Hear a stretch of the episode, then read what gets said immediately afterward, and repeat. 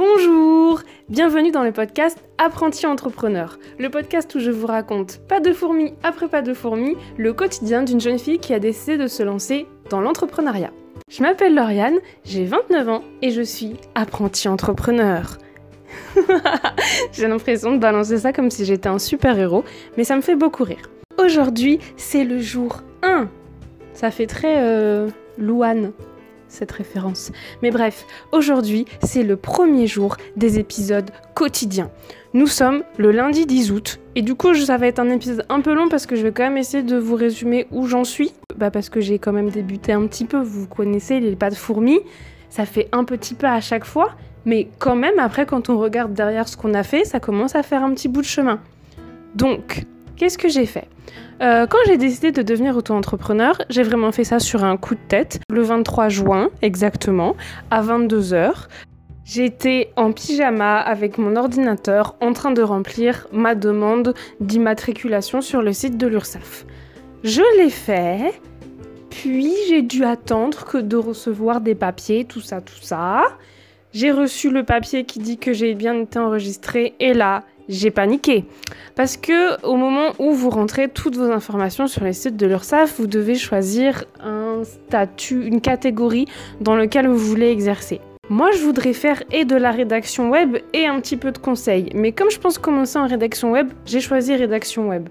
Et là, étrangement, quand je reçois le papier de l'URSSAF, ça me dit que je suis enregistrée pour de la publication de revues et de périodiques. Et j'étais là, mon Dieu, mais c'est pas du tout ça. J'ai un petit peu paniqué, je suis allée sur Internet, j'ai compris qu'en fait c'était totalement ça. Et que dans certaines professions comme ça, qui sont un peu nouvelles, eh ben, l'administration française n'a pas encore tout compris, ok ? Donc déjà, ne paniquez pas. C'est la leçon numéro 1. Et Internet est votre ami, c'est la leçon numéro 2.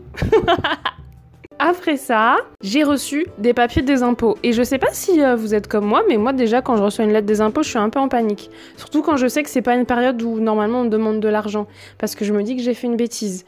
Bon, ensuite j'ai compris que c'était normal. J'ai fait mes petites démarches, j'ai créé mon petit espace. Encore, tu dois attendre de recevoir un papier, tout ça.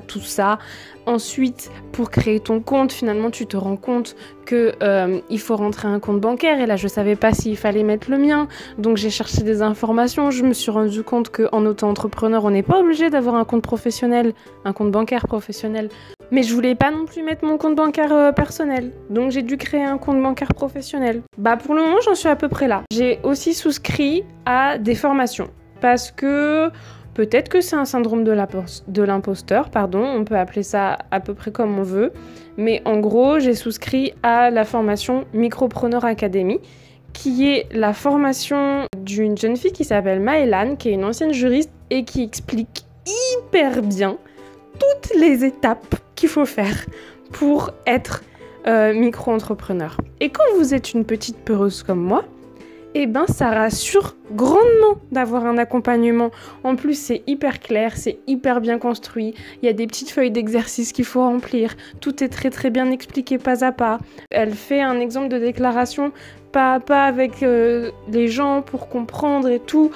Enfin, c'est trop bien. J'ai souscrit à ça.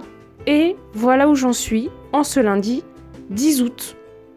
Donc, je vous donne rendez-vous demain pour découvrir un peu plus de ma vie d'apprenti entrepreneur. Bisous !